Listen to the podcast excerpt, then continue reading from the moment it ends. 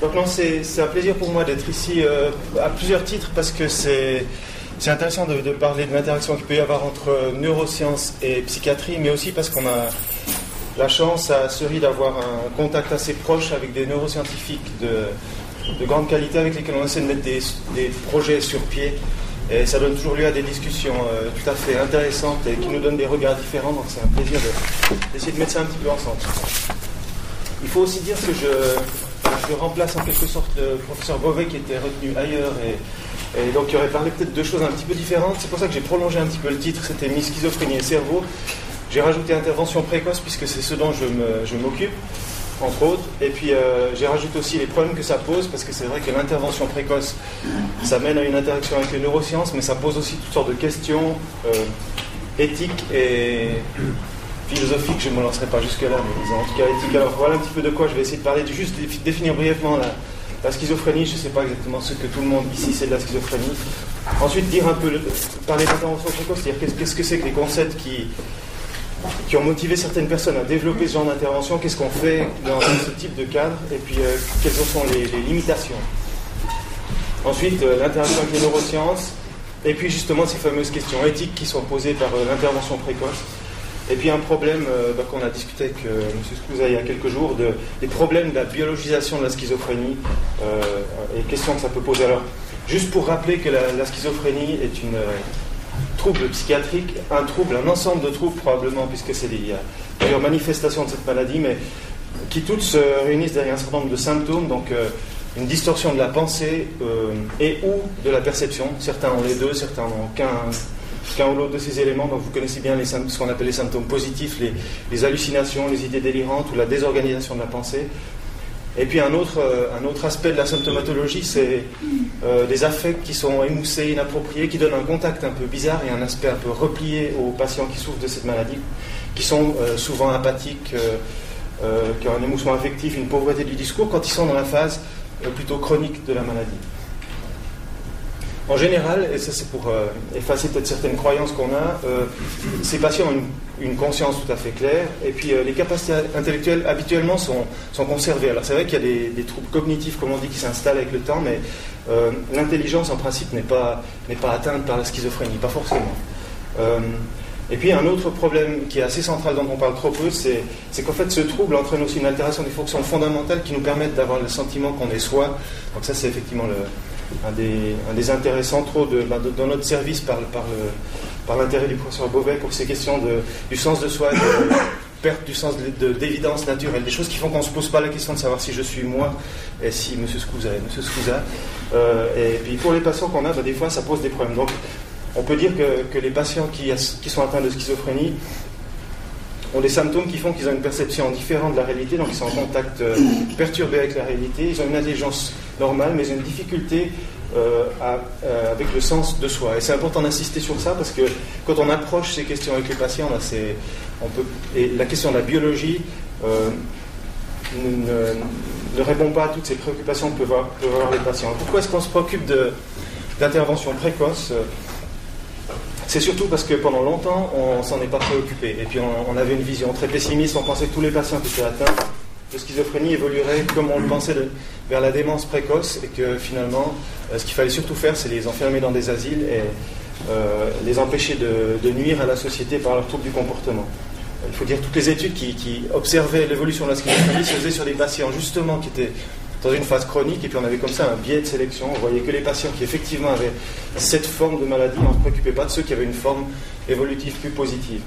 On a fait d'autres études épidémiologiques, on a remarqué que finalement il y a une bonne proportion de patients qui font qu'un épisode et puis qui s'en sortent, et donc qui n'étaient pas inclus dans ces études, et puis à peu près un quart des patients font un épisode, et puis ensuite se remettent et parviennent à fonctionner euh, tout à fait correctement.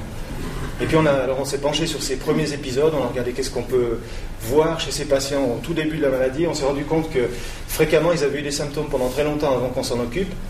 Euh, qu'il y avait une période dans laquelle s'installaient justement ces déficits dont je parlais avant, ces troubles cognitifs. C'est-à-dire souvent, c'est dans les 2, 3, 5 premières années que, que les fonctions cognitives se détériorent, puis ensuite atteint un niveau plancher dont on a très, euh, euh, dont on a beaucoup de mal à s'éloigner à nouveau si on traite les patients trop tard. Et puis, assez généralement, chez les cliniciens, le sentiment que quand ils voyaient des patients schizophrènes, bah, ils arrivaient trop tard, une fois que les, les dégâts et les troubles étaient installés.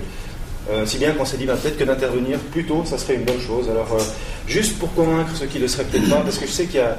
Euh, que, enfin, j'ai appris d'ailleurs que les psychiatres sont vus comme peut-être des gens dangereux, donc je voulais juste. je vais juste situer un petit peu le propos, mais, par le biais de la clinique. C'est qu'est-ce qu'on voit, nous, dans les, dans les cliniques, que quand des jeunes patients arrivent chez nous. Alors, c'est l'histoire d'un patient que j'ai très peu modifié, qui est vraiment très proche de la réalité qu'on vit malheureusement encore trop souvent. D'un jeune homme qui, à 14 ans, a commencé avec des difficultés scolaires, des troubles d'attention, des troubles du comportement, aussi un peu de violence qui était peut-être un peu excessif par rapport à, ce qu'il était avant, dans une famille tout à fait normale de parents qui n'étaient pas, euh, pas traumatisants plus que d'autres. Et puis, euh, donc ce jeune homme, bah, il entre dans cette phase comme ça, irritable, dépressive. On se dit c'est peut-être une adolescence un peu chaotique, un peu euh, difficile. Et puis les parents font un peu le dos rond, espèrent que ça va s'arranger. Mais le problème, c'est que à partir de 16 ans, euh, par le biais, ou en tout cas avec l'utilisation de drogue, la, situation se détériore. Il, est en échec scolaire. Euh, et puis il présente des premiers symptômes psychotiques que la mère remarque parce que quand il est dans sa chambre le soir, il met la musique très fort, puis il semble parler à des voisins qui n'existent pas. Donc elle se rend très clairement compte qu'il y, a un problème tout à fait sérieux. Et puis ce, jeune homme va se détériore, se marginalise progressivement, fume du cannabis, va plus au cours, etc. Puis les patients consultent euh, un service de psychiatrie, on leur dit bah, c'est très bien, il faut simplement amener votre fils et puis on va voir ce qui se passe. Le problème c'est que le fils ne veut pas se rendre au rendez-vous. Et puis ils entrent comme ça dans une période de deux ans de galère familiale où les parents ont plein de petits cartons de rendez-vous et puis le fils va jamais au rendez-vous. La situation devient vraiment intenable à domicile avec euh, pas mal de violence. Et c'est une chose qu'on voit surtout chez, chez, les jeunes hommes, mais beaucoup de tension, beaucoup de violence. Et puis euh, une situation euh, qui devient catastrophique au point que finalement la police intervient euh, à l'appel des parents, alors que les, parents bah, sont épuisés par ce climat de tension et cette violence qu'ils ont subi tout à fait physiquement. et puis bah, ce patient est hospitalisé. Alors, les parents sont complètement remontés contre la psychiatrie.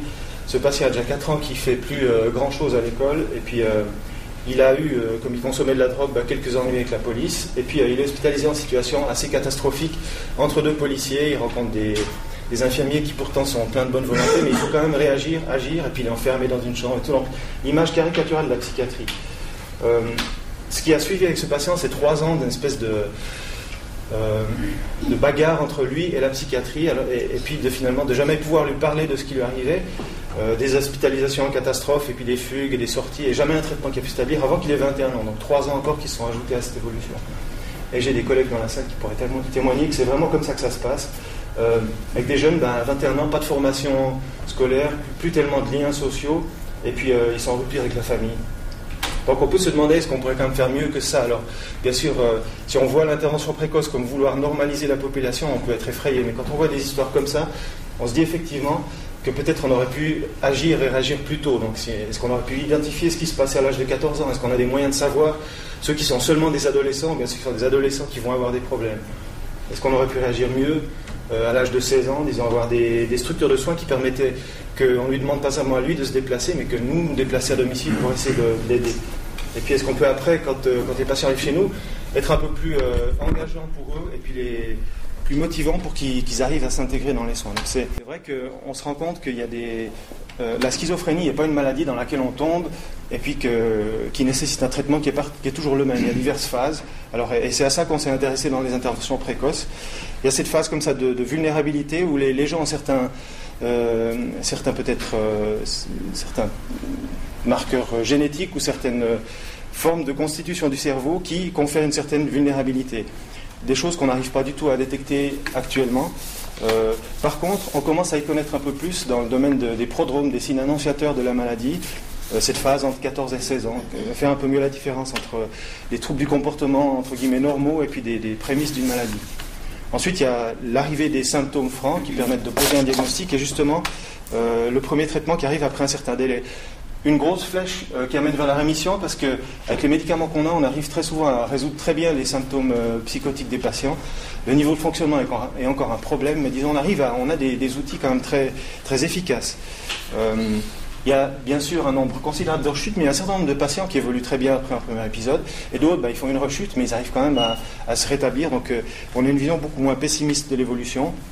Malheureusement, il y a toujours cette euh, DUP, durée de psychose non traitée, qui est, beaucoup trop longue, qui est souvent d'une moyenne de deux ans, où on perd beaucoup de temps et puis les gens se désinsèrent.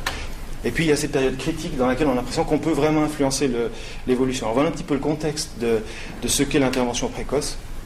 Et puis euh, peut-être que c'est ça les deux questions qui se posent. Effectivement, on a, on a deux questions qui vont m'amener un petit peu aux, questions de, de, neurosciences. On a le fait que on arrive trop tard vers ces patients. Une question de timing. Alors, est-ce qu'il faut qu'on développe des stratégies pour identifier ces prodromes et puis euh, pour diminuer ces durées de psychose non traitée et puis adapter le, contenu de ce qu'on offre euh, aux, patients? Alors, en deux mots, on a, un programme. Voilà un petit peu comment on fonctionne pour s'éloigner un petit peu du modèle auquel a été confronté ce jeune homme. On a comme ça des, des équipes euh, mobiles qui font des, soins en grande partie dans le milieu. On offre des, soins spécialisés pour ce genre de jeunes personnes avec une évaluation simple par téléphone, puis beaucoup de mobilité. On va les voir volontiers à domicile ou chez les généralistes et on les prend en charge pendant trois ans. S'ils viennent pas au rendez-vous, on n'attend pas qu'ils viennent, mais on va les chercher chez eux. Si ça ne suffit pas, on a des équipes qui vont à domicile de manière assez active pour faire des suivis intensifs si les patients sont agités, ces patients, et puis qu'on veut essayer d'éviter l'hospitalisation. Et puis on a une unité hospitalière euh, où on essaie d'avoir des soins aussi spécialisés que possible. Donc on a une organisation beaucoup plus structurée qu'avant simplement attendre à ce rythme que des jeunes de 18 ans se trouvent confrontés, surtout avec des patients qui sont dans une phase très chronique de la maladie, ce qui les, ce qui les inquiétait et les rebutait beaucoup. Voilà. Maintenant, on se pose la question de, de cette phase des prodromes, c'est un petit peu là que que, le, point critique peut se, situer. Alors c'est vrai qu'on sait que, euh, ça c'est une règle assez générale, que la plupart des patients, grande majorité des patients passent par une phase annonciatrice des troubles, qui dure, selon les études, entre 36 à 60 mois. Il y a plusieurs, plusieurs quelques études épidémiologiques qui l'ont bien démontré. Alors le problème, c'est que ces symptômes, bah, c'est des modifications de l'humeur, des troubles cognitifs, donc de concentration, de mémoire, des symptômes psychotiques atténués, donc des vagues perceptions hallucinatoires, mais qui n'ont pas l'intensité et la durée suffisante pour qu'on puisse vraiment parler d'hallucination. Et puis ces jeunes commencent à dysfonctionner, souffrent, donc ce n'est pas, pas des jeunes qui simplement ont des symptômes euh, sans importance, c'est des jeunes qui ont aussi beaucoup d'anxiété, qui, qui, euh, qui ont des troubles de l'adaptation et qui consultent quand même. Alors on a essayé d'y voir un peu plus clair, on a pris deux méthodes, ben, soit en suivant des, enfants de, personnes atteintes de schizophrénie, on sait que le fait d'avoir un parent schizophrène, ça augmente le risque, alors on s'est dit, ben, étudions des cohortes d'enfants pour voir comment, chez ceux chez qui ça se développe, le trouble commence. Mais c'est difficile de mettre sur pied des études comme ça pour toutes sortes de raisons. D'autres gens, en Australie par exemple, ont, fait plutôt le, chemin inverse, questionner les familles et les patients de, premiers épisodes de psychose, puis ils ont demandé de reconstruire comme ça l'historique de ce qui s'était passé en essayant de, trouver des profils. Et avec cette méthode, ils ont pu définir un, certain nombre de profils cliniques, donc de, cheminement, de présentation comme ça, euh, de phénomènes ou de, symptômes que, ces personnes avaient présentés qui permettent comme ça de définir un profil qui a donné naissance à une échelle qui est maintenant passablement utilisée pour essayer de définir une population à plus haut risque ou à ultra haut risque, comme ils, comme définissent. Et effectivement, les études ont montré que les gens qui remplissent ces, les jeunes qui remplissent ces critères de cette échelle-là, eh ben, ont un risque plus élevé que la population très nettement, puisque 30 à 60% de ceux-ci, vont, enfin 58% vont effectivement dans les 12 mois, si on ne fait rien, développer euh, une psychose ou une schizophrénie. Alors voilà, on se dit, est-ce qu'on a là la solution? Vous savez qu'on a des critères qui permettent d'identifier des, patients à risque. Euh, et puis c'est vrai aussi que si on agit, euh, à quelques études, des petits nombres, mais pour vous démontrer ça, quand même si on observe simplement ce qui se passe dans ces groupes de patients, ben, en gros 30 à 40% selon les études, euh, certaines plus, certaines moins, mais de patients qui dans les 12 mois développent une psychose franche, alors que si on intervient, soit par des médicaments, soit par des interventions psychologiques. Alors, dans ce cas-là, plutôt des, interventions cognitivo-comportementales, mais il y, a, la place pour beaucoup d'autres interventions à, développer. Clairement, on a l'impression qu'on arrive quand même à diminuer euh, le taux de transition dans une maladie avérée. Alors, ça donne un certain, un certain espoir à plusieurs chercheurs. C'est le contexte dans lequel se font ces études. Tous ceux qui font ces études sont extrêmement prudents ils disent que c'est clairement du domaine de la recherche pour toutes sortes de raisons, et c'est un peu ça que je vais, je vous dire, parce qu'on rencontre pas mal de, problèmes dans, ce genre d'études, c'est que les critères d'identification, ben, ils sont... Alors, ils, augmentent, le, enfin, ils, permettent d'avoir des patients qui ont un risque augmenté, mais il y a quand même 50, 60, 70% des patients dans toutes ces études qui font effectivement pas euh, une transition dans la psychose. Alors, c'est bien pour les 30% chez lesquels on a pu prendre. Ça pose quand même la question de qu'est-ce qu'on fait avec euh, tous ces faux positifs, tous ces gens qui semblaient remplir les critères et puis qui finalement ne bah, développent pas la maladie. donc, c'est pour ça que les gens qui font ce genre de choses sont extrêmement prudents. Ils disent c'est vraiment du domaine de la recherche et je vais dire un petit peu les limites éthiques que ça. Puis, probablement qu'il y a un grand nombre de faux négatifs, c'est-à-dire de ceux qui semblaient pas avoir le risque et puis qui quand même l'ont. Donc, on a, on a beaucoup à faire pour progresser là. Et puis en plus, on n'a pas de traitement adapté. Est-ce qu'on va donner les mêmes traitements euh, neuroleptiques à des gens qui sont dans cette phase ou est-ce qu'il ne faut pas trouver des autres traitements et on n'a pas d'autres traitements? Alors il y a un peu de recherche qui se fait euh, en donnant des, neuroprotecteurs, de, de, choses comme ça, mais il y, a, une recherche qui est vraiment euh, quasiment absente dans ce domaine-là. Et puis pour les, dans le domaine des premiers épisodes, on a aussi pas mal de peine. La clinique est souvent peu claire, on a de la peine à vraiment poser des diagnostics clairs, on a des difficultés à identifier des, peut-être des sous-groupes de patients. On parle de schizophrénie qui est un grand chapeau et vraiment, on voit très bien qu'il y a des sous-groupes de patients différents et là on a besoin d'outils qui, enrichissent la clinique pour, euh, pour avoir une classification plus claire des patients, identifier peut-être des gens qui ont des, un profil à plus haut risque pour mettre euh, sur pied des, traitements plus, euh, plus utiles pour eux. Et puis les traitements qu'on a, bah, ils, marchent bien, euh, mais quand même, ils ont beaucoup d'effets secondaires. Et puis on ne sait pas s'ils si, touchent vraiment le, cœur de la maladie ou bien si on traite que les symptômes secondaires. Et donc on est encore aussi bien loin d'avoir euh, des choses satisfaisantes. C'est pour, pour ça que finalement les neurosciences ont certainement beaucoup à apporter dans ce genre de contexte. D'abord, hein, si, on comprenait mieux les mécanismes qui sous-tendent, parce qu'on ne connaît pas les mécanismes, il y, a, une théorie qui tient, c'est celle de, des, récepteurs euh, à la dopamine, qui est une théorie assez ancienne, un excès de dopamine fait qu'effectivement on peut développer des symptômes psychotiques. Si on bloque ces récepteurs chez les patients euh, qui ont une euh, schizophrénie, effectivement on diminue les symptômes. Mais, on n'a pas vraiment là une, une théorie qui est, vraiment complète.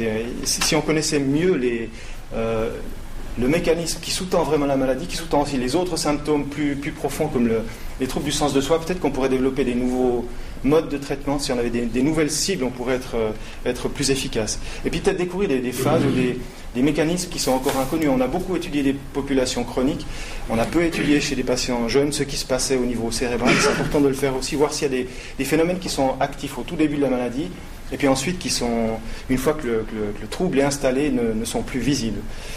Euh, aussi, ça serait utile de pouvoir développer des marqueurs un peu plus fiables de, maladie par ce biais-là, euh, pour caractériser les patients, mais aussi pour euh, pour identifier euh, peut-être les personnes à risque justement avec un peu plus de, spécificité. C'est-à-dire s'ils ont à la fois des symptômes euh, cliniques mais aussi certains marqueurs euh, biologiques, peut-être qu'on serait plus à l'aise pour, pour, pour, vraiment mettre sur pied des, stratégies de, soins préventifs.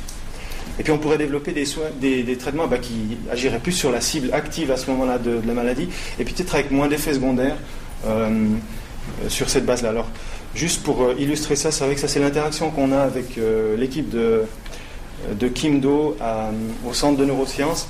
Euh, je ne vais pas du tout entrer dans les détails, mais qui a effectivement observé depuis plusieurs années un, déficit de glutathion chez les, patients atteints de, schizophrénie euh, chronique. Le glutathion, qui est une substance antioxydante qui s'occupe un peu de faire la voirie euh, dans, dans, le cerveau pour éliminer toutes ces, substances qui, si elles restent, stagnent trop dans le cerveau. Je m'excuse peut-être pour ceux qui sont. Non, enfin voilà, on fait court et puis. Et ces substances, si elles restaient dans, le cerveau, auraient un effet délétère, ce que je vous illustre très brièvement ici, euh, encore une fois, sans entrer dans les, dans les détails. Donc c'est vrai que on sait que l'accumulation de radicaux libres potentiellement toxiques dans le cerveau entraîne, euh, peut, peut être, disons, la, la base de cette euh, misconnectivité structurelle. C'est que ça peut faire des lésions cérébrales. C'est qu'il doit observer un appauvrissement des, des épines dendritiques des, neurones dans le cerveau. Donc il, peut y avoir par là un mécanisme euh, néfaste et peut-être que de restaurer les taux de glutathion permettrait justement d'éviter ce genre de que ce genre de troubles s'installe. Puis on voit aussi qu'un déficient glutathion agit aussi sur le fonctionnement d'autres récepteurs. Donc cette théorie a permis de, mettre sur pied un projet, enfin plusieurs projets de recherche, mais l'un qu'on vient de, conceptualiser comme ça, où on va essayer de voir chez les patients jeunes au début de, de la maladie si effectivement les déficits qui sont observés chez les patients chroniques sont aussi présents. Est-ce que c'est les mêmes? Est-ce qu'il y a des autres mécanismes aussi visibles chez les patients jeunes? Et puis, on va essayer de donner comme supplémentation au traitement habituel chez ces patients quelque chose qui est un médicament tout à fait banal et qui peut augmenter comme ça le taux de glutathion aspirant, puis voir si ça a une influence sur l'évolution des, patients. Le problème, alors ça c'est voilà, c'est ce qu'on fait de manière active. Maintenant, toutes les questions que ça pose, et ça va être, euh, j'arrive bientôt, hein, mais euh, il y, a toute une, question éthique quand quand on est dans ce domaine. à laquelle on est confronté très rapidement. J'ai travaillé pendant un an dans cette clinique de prodrome en Australie et effectivement, je me suis trouvé souvent face à des, face à des jeunes patients qui avaient qui semblait répondre aux critères de cette euh, fameuse échelle qui était développée, mais en même temps, bah, venant d'une culture plutôt psychodynamique, je voyais tellement d'autres choses qui, se passaient. Euh, ou aussi, euh, j'ai travaillé pas mal avec le docteur Severt qui avait disons, comme, comme modèle les interventions systémiques, et c'est vrai qu'on ne pouvait pas s'empêcher de voir aussi tout ce qui se passait dans le contexte. Et puis mes, collègues étaient plutôt d'obédience comme ça, plutôt biologique, et puis il y avait quand même pas mal de, questionnements chez moi. Est-ce qu'on peut, avec des, critères aussi flous, dans des situations où il y a tellement de choses qui entrent en jeu, sur la base de quelques critères cliniques comme ça, observer dans un moment, euh, ouvrir euh, cette boîte de Pandore et dire à ce patient, bah, écoutez, il me semble que vous avez le risque de peut-être développer une psychose. Avec tellement peu de, peu de certitude, ça pose quand même une question énorme. Euh, surtout que euh, ce diagnostic d'état à risque, c'est quand même quelque chose qui est extrêmement lourd à porter chez un jeune, où on lui dit euh, peut-être qu'il va t'arriver ça, qu'il y a cette chose, mais, mais il n'y a que 30% de chances que ça, arrive. et puis en plus, qu'est-ce qu'on peut proposer? Alors on avait, en tout cas c'est il y a 7-8 ans, que des neuroleptiques à proposer. Est-ce qu'on donne déjà des neuroleptiques à des gens qui n'ont pas encore la maladie pour laquelle ces médications ont une indication? Il y a des effets secondaires de ces médications, il y a un effet stigmatisant aussi de devoir prendre ce genre de médication, donc il faut effectivement être extrêmement vigilant et prudent. Et puis qu'est-ce qu'on fait si, parce qu'on suivait ces patients 12 mois, qu'est-ce qu'on fait si rien s'est passé? Est-ce qu'on leur dit, bon, ben, euh, vous étiez dans les 70% de chanceux Quoique, on ne sait pas, parce que si on continue de les suivre plus loin, il y a quand même un certain nombre de gens qui font encore une transition vers la psy. Donc est-ce qu'on fait vraiment euh, quelque chose de très positif pour, euh, pour améliorer l'état de, du 30% des patients? C'est vraiment des questions qui sont loin d'être résolus et qui encore une fois renforcent le fait qu'il faut faire de la recherche pour avoir des critères plus précis. Et puis l'autre question qu'on peut se poser, c'est est-ce que vraiment, c'est peut-être un petit peu plus controversé comme question, mais au fond, est-ce que vraiment on doit prévenir la schizophrénie? Alors je dis ça parce que euh, quand, alors, j'ai deux enfants, quand ma femme était enceinte du premier, on nous a fait le triple test, le truc pour savoir s'il y aura ça, ça, ça et ça. Puis nous, on est allé comme tout le monde, c'était ok, triple test parfait, on fait. Et puis une fois que c'était fait, puis que les résultats sont venus, puis qu'il y avait un doute, on s'est dit, mais ça, on s'est pas posé la question de qu'est-ce qu'on fait si le triple test est positif. Qu'est-ce qu'on fait si, est-ce, est-ce qu'il faut éradiquer euh, les trisomiques de la Terre? Est-ce que c'est vraiment une bonne chose? Est-ce une question qu'on peut, peut résoudre comme ça? C'est, c'est forcément bien de plus avoir de de trisomique sur Terre, forcément bien de plus avoir de schizophrène sur Terre. Je sais pas, il y en a quand même pas mal qui ont apporté beaucoup de choses à la culture. Alors, euh, c'est une question qui, moi, me laisse un peu perplexe. C'est pour ça que, à Lausanne, jusqu'à maintenant, on s'est surtout préoccupé de traiter les premiers épisodes de psychose avérés, parce que pour ceux-ci, je suis tranquille qu'ils ont besoin qu'on les aide. Pour les autres, j'ai un peu plus de, de mal à être vraiment convaincu.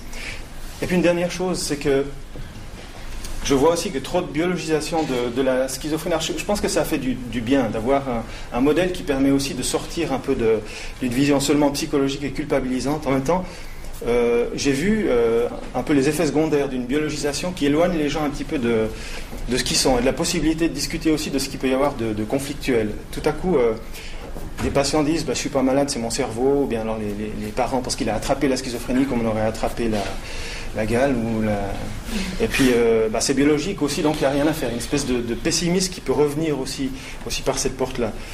Et puis, euh, ça ramène à ce concept de stress et vulnérabilité que vous connaissez probablement, qui est un concept assez simple, en fait, qui dit que pour développer une schizophrénie, il faut avoir une certaine vulnérabilité sur laquelle agissent certains facteurs de stress. Et puis, s'il y a suffisamment de stress chez une personne qui a une vulnérabilité d'un certain niveau, apparaissent les symptômes. Comme le dit John Reed, il y a eu une, dérive dans, ce, modèle qui est devenu finalement un, modèle où la vulnérabilité ne devient plus que euh, biologique. Et puis, c'est effectivement un, appauvrissement parce qu'il y a quand même des situations aussi. Euh, alors, il y a toute une littérature de situations qui rendent fou.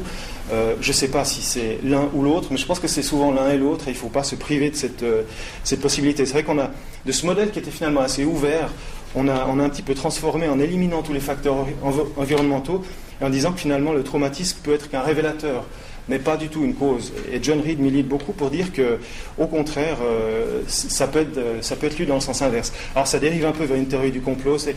Il y voit là euh, la mainmise des entreprises pharmacologiques qui, veulent absolument que tout soit biologique, comme ça on peut vendre des médicaments. Peut-être qu'il n'a pas tout tort, parce que ce genre d'influences sont assez perfides.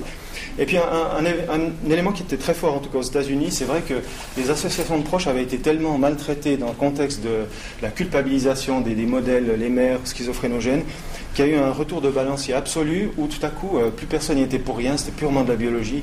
Et puis c'est un appauvrissement aussi. On a intérêt à voir plutôt ce ce modèle comme, comme ça, avec le traumatisme qui, bah, qui peut déclencher, mais qui aussi peut entraîner une certaine vulnérabilité, puis ça ouvre des portes pour, pour discuter avec les parents et les patients.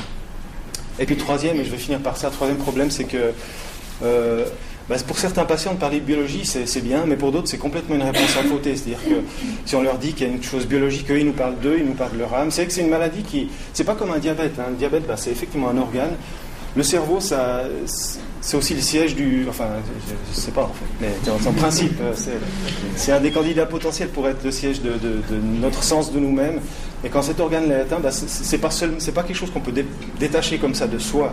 Euh, et puis, euh, on a avec des patients qui, nous disent ce genre de choses, qui ils ont mal à l'âme et pas aux molécules. Ça, c'est une fiche que j'ai retirée d'un on, a fait des fiches pour parler de médicaments avec tous nos patients. On a fait faire ces illustrations par, euh, un, collègue, enfin le mari d'une euh, case manager, si vous voulez tout savoir. Ce qu'on a voulu faire, plutôt que faire de l'information sur la maladie, comme, sur la maladie comme on le fait d'habitude, où on dit voilà la schizophrénie, tac, tac, tac. On a plutôt pris des expressions que les patients nous, donnaient, et puis par là discuter de, quand même le rôle partiel que peut avoir la médication, même, et puis qu'on peut quand même aussi parler de l'âme des gens, malgré qu'on essaie de les aider à être euh, plus en contrôle d'eux-mêmes pour, euh, pour maintenir une discussion. Donc euh, je crois que je finis sur cette image et je vous remercie de cette attention.